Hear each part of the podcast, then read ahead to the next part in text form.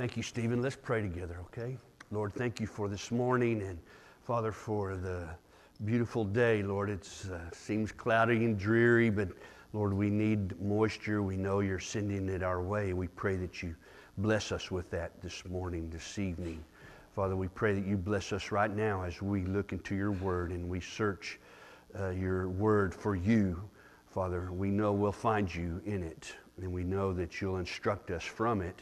And Lord, today I pray that you accomplish that in this place. In Jesus' name, amen. We're going to be again in James chapter 1. Last week we were able to finish the first uh, half of what I wanted to speak about. Today we'll do the second half. When you're turning, or as you're turning to James 1, uh, I read a story about a retired pastor. When he was a young man, he joined the Coast Guard and once in a while, the captain of the ship would allow him to take the wheel to train him uh, uh, how to steer and drive the ship. And he would give him a course setting, and then he would uh, hold that ship on that course. And he said it was fairly easy with the currents and the winds to keep that ship going in the right direction.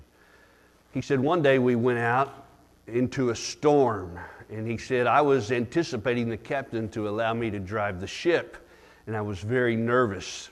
He said the winds were about 70 miles an hour, the waves were about 30 feet, and I was really anxious about driving the ship. And when it came time to change uh, shifts, the captain gave the ship to a more experienced seaman. And he said, I was kind of relieved. He said, because it's easy to steer a big ship when the winds are calm and the currents are slow. But he said, when you get into a storm of 70 miles an hour and 30 foot waves, it's a whole different game.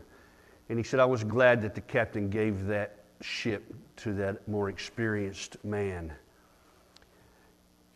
I told you that story to say this it's easy for us to be Christian when everything's going good, isn't it? It's easy to walk with Christ, to, to sing to Him, to to tell others about Him. It's, it's easy to walk with Him and be known by Him when things are smooth and great. It's different kind of a game when things get tough and things become awkward and trials come our way. Remember, James is about trials. Last week we learned that we're to consider trials with joy. And we talked about that being a radical way of approaching um, Christianity. And we learned that those trials were for a reason. All of those trials are for a reason, and there's a process in those trials that is for our maturity, to build our endurance, to make us stronger Christian men and women. So I hope you were able to grasp that last week. We ended that message last week with the end of verse 4, so I want to start right there. Look at the end of verse 4 with me, and it says, That you may be perfect and complete, lacking in nothing. All right, you can go ahead and stand just for a minute. You can end uh, the trial. The purpose of the trial is that you would be complete and perfect, lacking in nothing.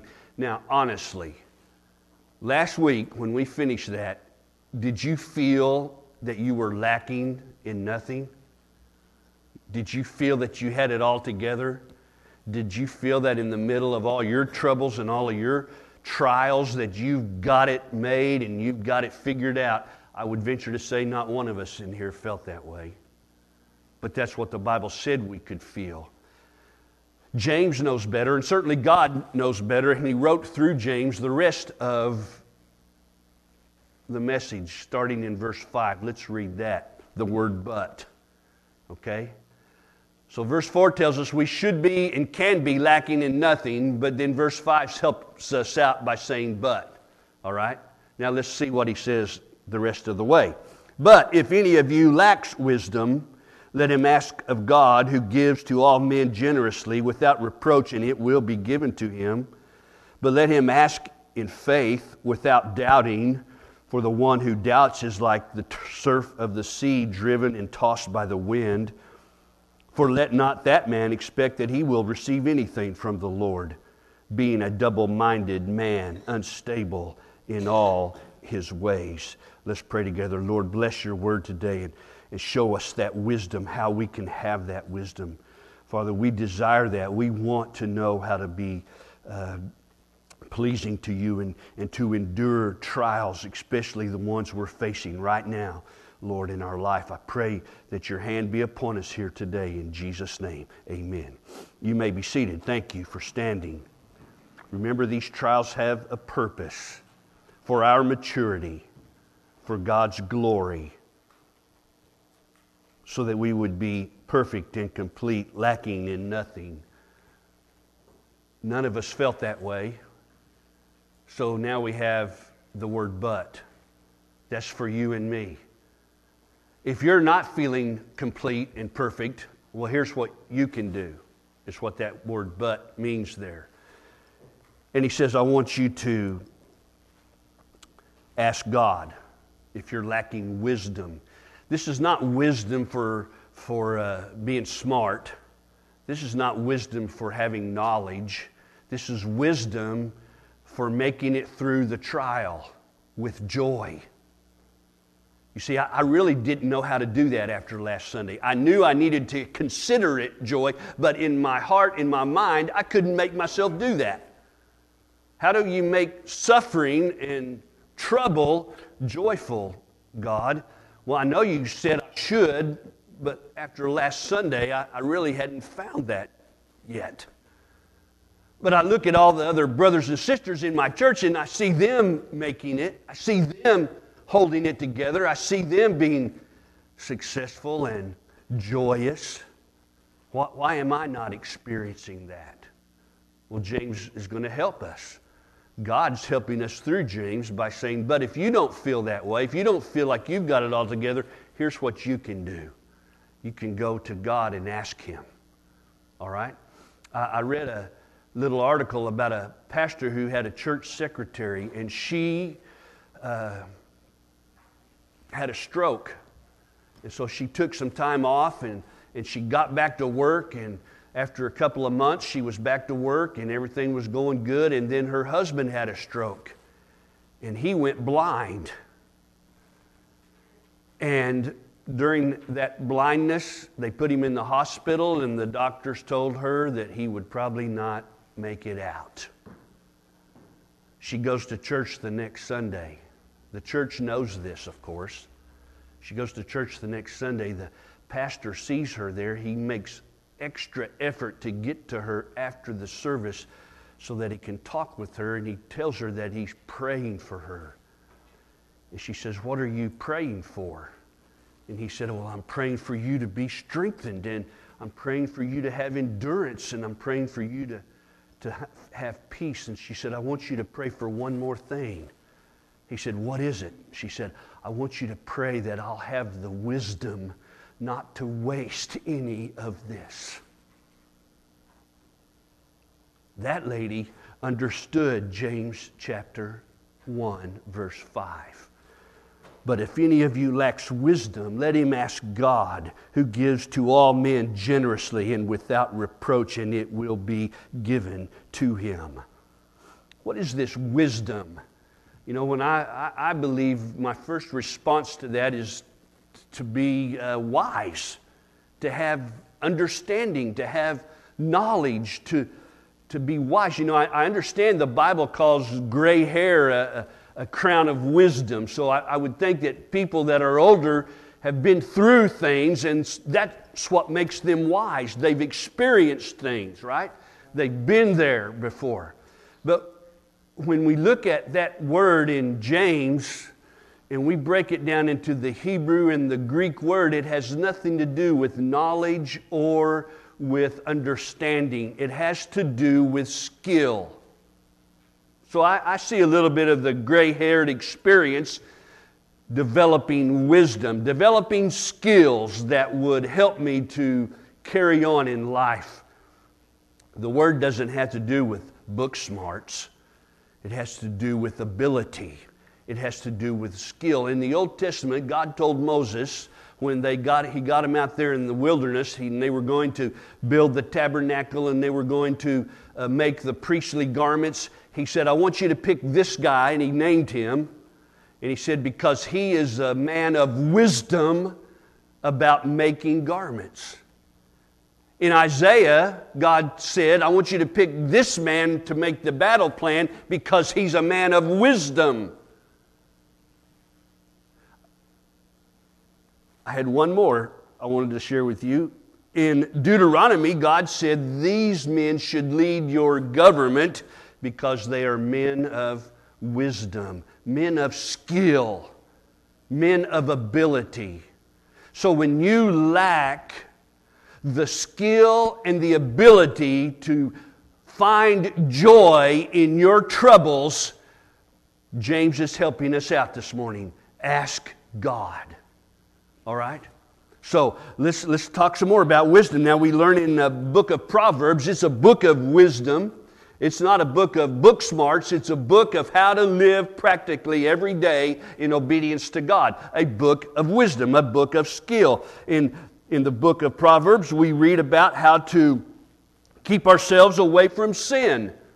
It's a skill to do that. We learn about how a young man should use wisdom to keep from falling prey to the adulteress who's leading him or luring him into her home. Proverbs, Solomon writes to young men to have wisdom not to fall into that trap. Also in Proverbs, we read about how crowds of people can stop heading down the path of destruction with wisdom. Amen. Rather than knowledge and understanding, wisdom is a skill and an ability to be obedient to God, to follow God's way, to listen and understand God's will, and to live by it. In the book of Proverbs, we read the word fool a lot, don't we? A fool is this, a fool is that. The fool does not have a mental deficiency, he has a moral deficiency right? He doesn't, he's not able to skillfully make it through life being obedient to God, therefore, he is a fool. The man in Proverbs who is wise is a man who follows God. That's the difference in being a fool and being wise. It's not being stupid and being smart. It is being foolish and without God and wise walking with God. That's where we find the wise man. Proverbs chapter 9, verse 10 says this The fear of the Lord is the beginning of wisdom. Maybe you always had trouble figuring that verse out. Now you can understand. When I put God in the proper place and I reverence Him and I stand in awe of Him and I'm following Him to the best of my ability, I am beginning the path of wisdom. Do you see that? The fear of the Lord is the beginning of wisdom. Now we can understand that verse a little better. In James, wisdom then is the skill to live obediently to God through the trials that come my way. Not if when they come, when they come. They will come and they are coming. And one thing about it, you're either coming out of a trial, you're going into a trial, or you're in the middle of a trial. Amen? That's life for us. And that's how God shapes us and that's how God forms us with these trials. To find this wisdom, then there are some things that you and I must believe. Okay? I want that wisdom, don't you? I want the skill and the ability to go through trials with joy so that I come out on the other side bringing glory to God and I am more mature and more wise than I was when I went into it. So there's some things I need to believe. Number one, I need to believe that God is the source of that wisdom. Look in verse 5 again. But if any of you lacks wisdom, let him ask of God. Okay? I have to believe that God can deliver. I have to believe that He is the source of the wisdom that I need. Proverbs chapter 21, verse 30 There is no wisdom and no understanding and no counsel against the Lord. Only God's wisdom and counsel and understanding will stand the test of time. We can go to men, we can go to philosophers, and you know what many people do? They'll go to a psychiatrist, they'll go to someone who is a philosopher. The Bible speaks about philosophy in Acts chapter 17, and Paul, the apostle, had to address them. They were called Epicureans. And Paul addressed those Epicureans with the truth about God. The problem with philosophy, and what does philosophy mean, by the way? Here's a definition, a layman's term of uh, philosophy love wisdom. Philosophers love wisdom. The only problem with that in our world is that today philosophers love their wisdom. They don't love God's wisdom, they love their own wisdom. So you can go to a psychiatrist or you can go to a philosopher to get help, but all you'll get is more trouble. You will not get God's wisdom. God is the source of true wisdom, not men. I'm not telling you not to go get help. You can go to a good counselor, a good Christian friend, a pastor, a good uh, counseling friend, but understand that friend must lead you to that wisdom through God's Word, right? If you go to a secular philosopher or secular psychiatrist, you're not going to get God's Word. And if you do, it would be twisted. So understand that in order for me to have this wisdom, I must go to the source of the wisdom, and that is God alone. And it says in Proverbs that God, understanding wisdom and counsel, no one can be against it because it stands the test of time. Amen. Now, another thing. Philosophers today will tell you that they would rather win an argument than have wisdom.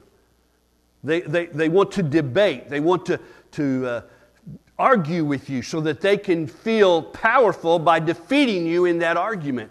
That's what Paul ran into when he went to Athens, all right, in Acts chapter 17. Now, here's what Paul wrote about that event in 1 Corinthians 1, verse 20. He says, Where is the wise man? Where is the scribe? Where is the debater of this age? Has not God made foolish the wisdom of the world? For since in the wisdom of God, the world through its wisdom did not come to know God, God was well pleased through the foolishness of the message preached to save those who believe. God said, The world has a wisdom, and I have a wisdom. And in the wisdom of God, the wisdom of the world could not find God. And God was pleased with that. And what did He do about it? He sent Jesus to die on the cross, and then He sent you and I to tell of that event. And to this world of wisdom, it was foolish. A man dying on a cross, being the Savior of the world. But God said, through God's wisdom, He was pleased to announce salvation through the foolishness of that message. You and I came out of this world. Why? Because we believed that message. I accepted that message. I believe that Jesus died on the cross for me, for my sin debt. And I received that gift of God. Foolishness to the world, but salvation to you and I. Where is the source of wisdom? Not in the world, my friend. Don't go to a self help book or a self help speaker or a self help conference. Go to God. He gives the only wisdom that stands. I must believe that. The second thing I need to believe is this that God reveals His wisdom by His Spirit through His Word. All right? Now let's talk about that a minute. I can go to Reader's Digest and I can get some wisdom worldly wisdom. I can go to the Saturday Evening Post and I can get some wisdom. Hey, I can go to, to the New York Stock Exchange report and I can get some wisdom. I can go to the Wall Street Journal and get some wisdom. I can go to Time Magazine and get some wisdom. Right? But all of that is worldly wisdom. Just what we spoke about. God said, In my wisdom, the world and its wisdom did not come to know me. So why would you go to those places for wisdom? Well, I need to go to the place where true wisdom is found. And God says it's found in His Word. And it is taught to us by His Spirit. Colossians chapter 2, verse 20, uh, verse 3 says it like this resulting in a true knowledge of God's mystery, that is, Christ Himself, in whom are hidden all the treasures of wisdom and knowledge. When I go to God's Word and it is Christ centered, I will find true wisdom taught to me by the Holy Spirit. We say, I can't find that in all the everyday things of my life, Brother Clay. Yes, you can you can find that you are trusting in other things instead of trusting in Him. So you have to go to those things in order to get their wisdom because you're trusting in them. You can live in this world and operate in those things as long as your full trust is in the Lord. Amen? And in Him alone. And then you will find success for what you're trying to do. Maybe you need to change your priorities. Maybe you need to readjust your thinking if you have to go here in the world to find success and to find comfort and to find reality and wisdom. God says His plan for you is the wise way. His plan for you is the only way that will work. 1 Corinthians chapter 2 verse 6 says this, "Yet we do not speak wisdom among those who are mature, a wisdom, however, not of this age, not of the rulers of this age who are passing away, but we speak God's wisdom in a mystery, the hidden wisdom which God predestined before the ages to our glory, the wisdom which none of the rulers of this age have understood. For if they had understood it, they would not have crucified the Lord of glory. But just as it is written, things which eye has not seen and ear has not heard, and all which have not entered the heart of man, all that God has prepared for those who love him. For to us God revealed these things through the Spirit, for the Spirit searches all things, even the depths of God. If you have not been to the cross to receive God's mercy, then you don't know God. And if you don't know God, then you cannot have God's wisdom. Okay? God doesn't give that wisdom to the world. God doesn't give that wisdom to the mature. God doesn't give that wisdom to the youth. God gives that wisdom to those who come to Him in faith asking for it. You cannot come in faith asking if you don't know Him. So if you've never been saved, then what I'm saying to you is going in one ear and out the other. You cannot have God's wisdom for those trials because you are leaning to the world for answers. Only God can give you the godly wisdom, and He only gives that to those who are fully His. Look in verse 6. But let him ask in faith without doubting.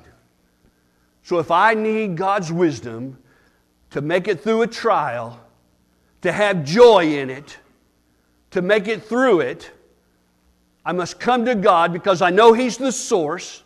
I must come to Him because I know His wisdom is true and right. I'll find it in His Word. But I must come to Him asking without doubting. How do I do that? I have to make up my mind before I ask that I am committed to what He will tell me. Here's what happens most of the time we have a need of wisdom. We come to God with our own plan, that's natural. I'm not saying that's wrong. We can see a way out. We can see how God could fix this. So we come to Him seeing if He agrees with us. And when He doesn't, then we aren't committed to His answer. We're going to try our own answer first. Our own answer is less aggressive, our, our own answer is less painful, our own answer is less intrusive on our life. So when I come to God and I'm going to ask Him in faith, the Bible says, I cannot doubt. So I have to be committed and submitted in submission to what He's going to tell me. That, my friend, is the difficulty. That's where we struggle. We come with a plan to God to see if He agrees. And when His plan is not our plan, then we turn away and we do our own thing and we go our own way. God, your plan's not lining up with the direction of my life. Your plan, God, is not lining up with my desires. Your plan, God, is asking me to do something I don't want to do. Your plan is asking me to do something I don't think I could do. Your plan, God, won't work for me. And we turn away from God. That's what happens most of the time. James says it differently.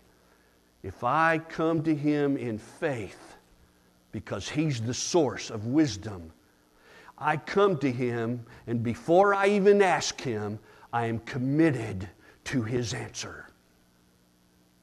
Now that takes faith, doesn't it? That is faith.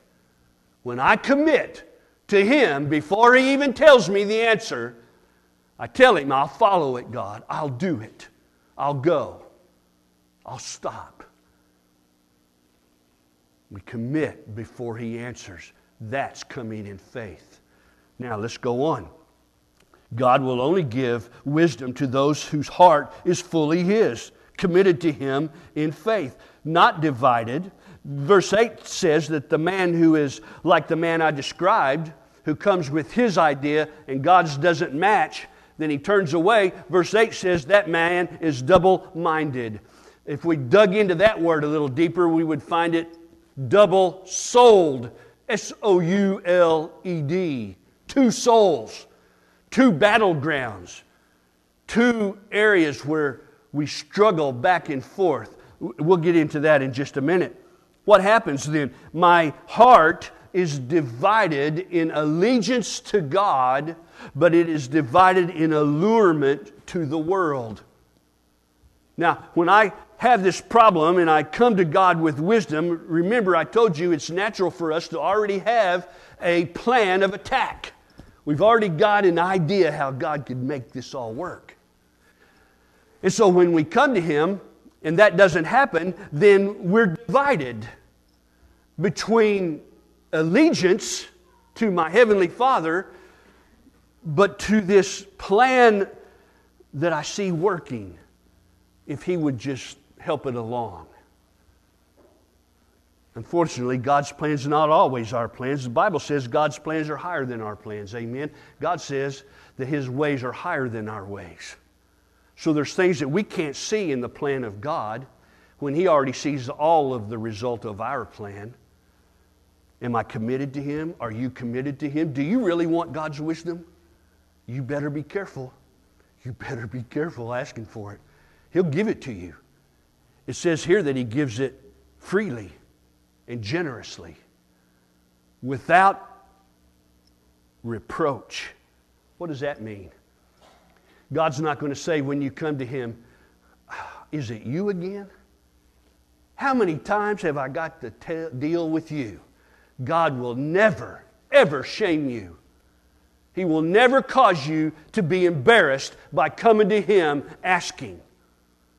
He invites you to ask Him.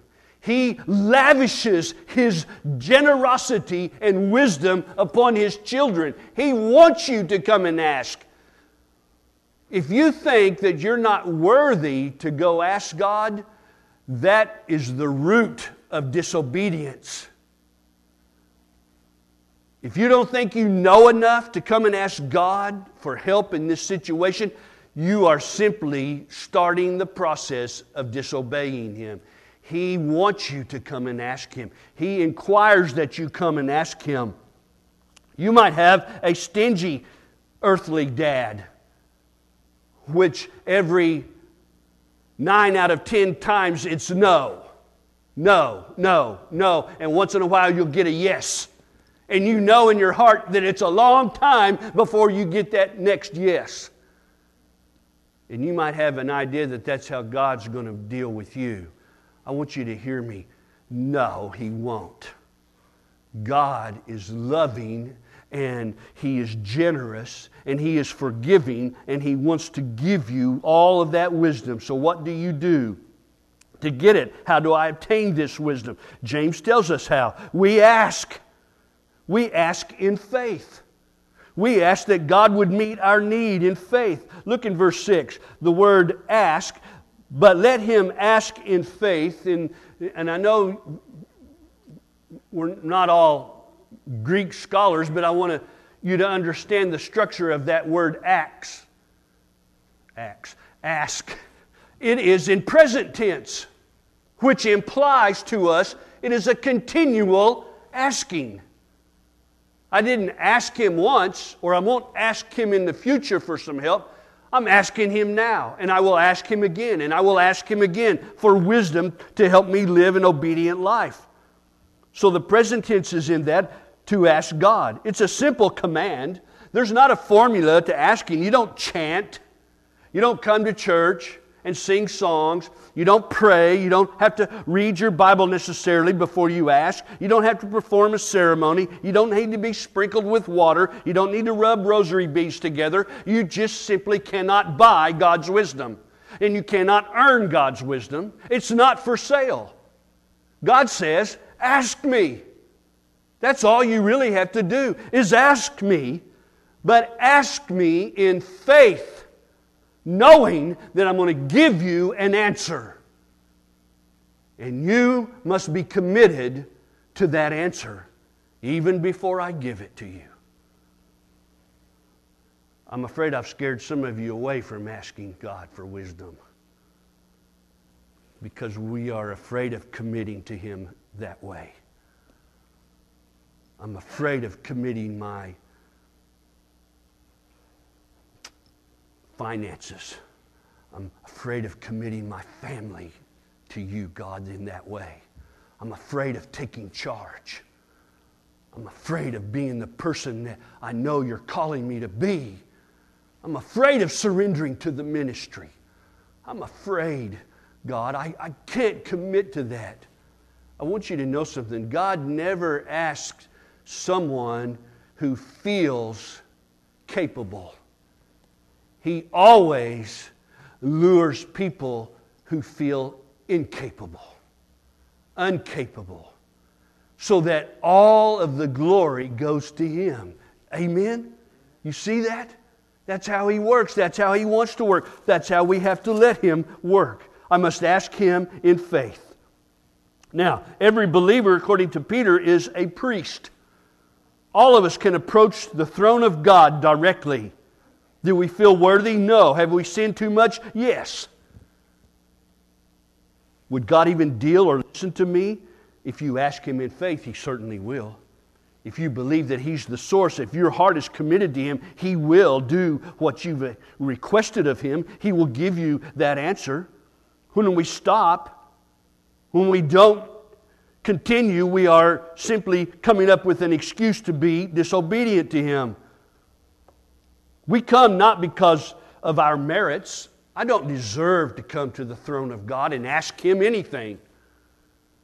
I come through the merit of Jesus Christ, my Lord. Jesus Christ has gained entrance into the throne. Jesus Christ caused the veil to be torn that separated man from God. Jesus Christ is the way. I come on His merit. The Bible tells me I can. I can approach the throne of grace now because I'm a believer in what Jesus has offered, I've received that gift. I must ask in faith. Hebrews 11 tells it like this uh, It is impossible to please God without faith. It is impossible to please God. Because I couldn't quote it, I thought I could. For, for he who comes to God must believe that he is and that he is the rewarder of those who honestly seek after him. So, not all belief is double minded. Not all unbelief is double minded. There are people who are totally disconnected from God. It's hard to be a double minded man and be in the kingdom of Satan. All right? The double mindedness comes when we're in the kingdom of God, but the kingdom of the world is luring us. And we fight that battle. All right? That's Satan and God fighting over you. That's the demonic world and the angelic world fighting a spiritual war over you. You know, you've seen a spiritual war take place, right? Most of the times it, it looks something like this on the back of a pew. You can tell there's a battle in that person when you start seeing them white knuckles. Or when you start talking about godliness and they start fidgeting. They can't sit still. Or they'll put their head down like this right? And, and they just get out of the ordinary. There's a, there's a war. World War III is going on in the heart of that man between angelic forces and demonic forces. A spiritual war is taking place in those people. That person is struggling with being double minded, double souled, allegiance to God or alluring to the world. You know, it's almost like there's a divide put up in our, in our mind or in our heart. And, and we're sincere in both camps. And that's what James is writing to us. If a man is like that, he should not expect that God would give him an answer. That's why I challenge you to be committed to God asking Him in faith without doubting. Believe that He has the answer, believe that He cares for you, believe that He exists. Stop doubting Him, stop being double minded. You know, He uses a, a picture there of the ocean, right? Like the surf of the sea driven and tossed by the wind. I'm sure all of you have probably been to the ocean before, or, or a big lake anyway. And you know, when when uh, you go there, you realize something that the waves and the water have no uh, kinetic energy within themselves. They're just there. And what happens is the wind moves them and they start going back and forth and back and forth. And you know what? A wave carries much destruction with it. If it's allowed to batter the coast, it will erode it away. If it's allowed to batter the side of a ship, it will destroy it eventually, tear it apart. But the waves have no energy within themselves. It's a battle between exterior forces causing those waves to wreak destruction. This is a perfect picture of a man. God is a force outside of us. Satan is a force outside of us, and that battle between the two starts tossing our life back and forth, back and forth, back and forth. We have no control over it. And eventually, if unresolved, it will wreak destruction all around us. A double minded man should not expect that God would give him an answer. Right? So, with that being said, what do I do? I know that God is the source. I believe that. I believe that I will find the answer in His Word, taught to me through the Holy Spirit. I believe that I must ask God in faith without doubting His answer. I challenge you. I challenge you the next time you're having a struggle and you need help, come to Him. He wants generously to give it to you, But you must accept his answer even before you ask for it. That's what doubting is. You know, most of the time we, we hear people preach or teach this in churches that you got to pray without doubting, right? Pray without doubting. Because if you doubt, then you won't get your prayer answered. Hubbubaloo is what that is. Hubbubaloo. See, they get that from here. Ask God, and don't you doubt. Don't you doubt. Or you won't get your prayer answered. That's not what he's saying here, is it? He's saying you be committed to God's answer before you ask for it and don't doubt it. Because it will come and it will fix the problem for you, but it challenges you to grow up, to build endurance, to be mature, to come out on the other side with joy. How many of you know a lady named Joni Eareckson Tada? Show me your hand. Come on. Joni Eareckson Tada. She's on radio. Joni and Friends, right? This young lady, uh, she's not young anymore, she's about my age. She had a diving accident when she was 17 years old, paralyzed from the neck down. Okay? Great, great Christian woman. You hear her on radio all the time, probably seen her on TV even. Joni Eareckson Tada. Here's what she said about her situation God engineered these circumstances for me. He used them to prove Himself as well as to prove my loyalty to Him. Not everyone has this privilege. I felt that there are only a few people God cared for in such a special way that He would trust them with this kind of experience. This understanding left me relaxed and comfortable as I relied on His love, exercising newly learned trust.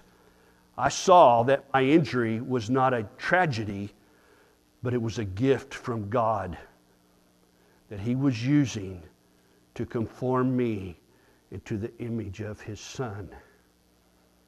Wow. Something that would mean my ultimate satisfaction happiness and joy. 40 plus years in a wheelchair. Can't move anything from here down. I've heard her testimony. She has to have someone dress her every day. She has to have someone feed her every day. She has to have someone change her diapers, give her a bath. She's married. Her husband has a job. They have a dear friend in the church that shows up every day to take care of her. And she considers that joy. I think Joni understood James chapter 1. Consider it all joy. Amen. We got it easy. Times are getting tougher. We will be challenged in our faith. When you need wisdom, you know where to go and you know what's going to come. He's going to give you an answer, and you've got to obey it if you're His child. There might be something you've got to quit doing in your life, there might be something you've got to go and do. There might be something that God asks you personally to accomplish.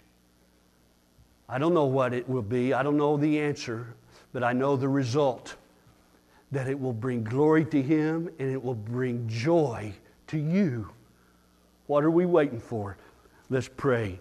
Father, asking you now to bring joy to our life. Help us to overcome the struggles of this world and its pull on our heart. Help us not to have a plan of attack, but to come to you for wisdom.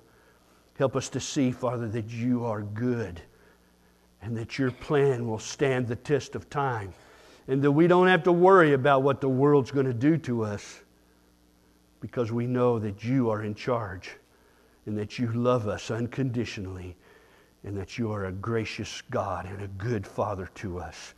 Help us to see that. Give us the courage to ask you in faith. In Jesus' name, amen.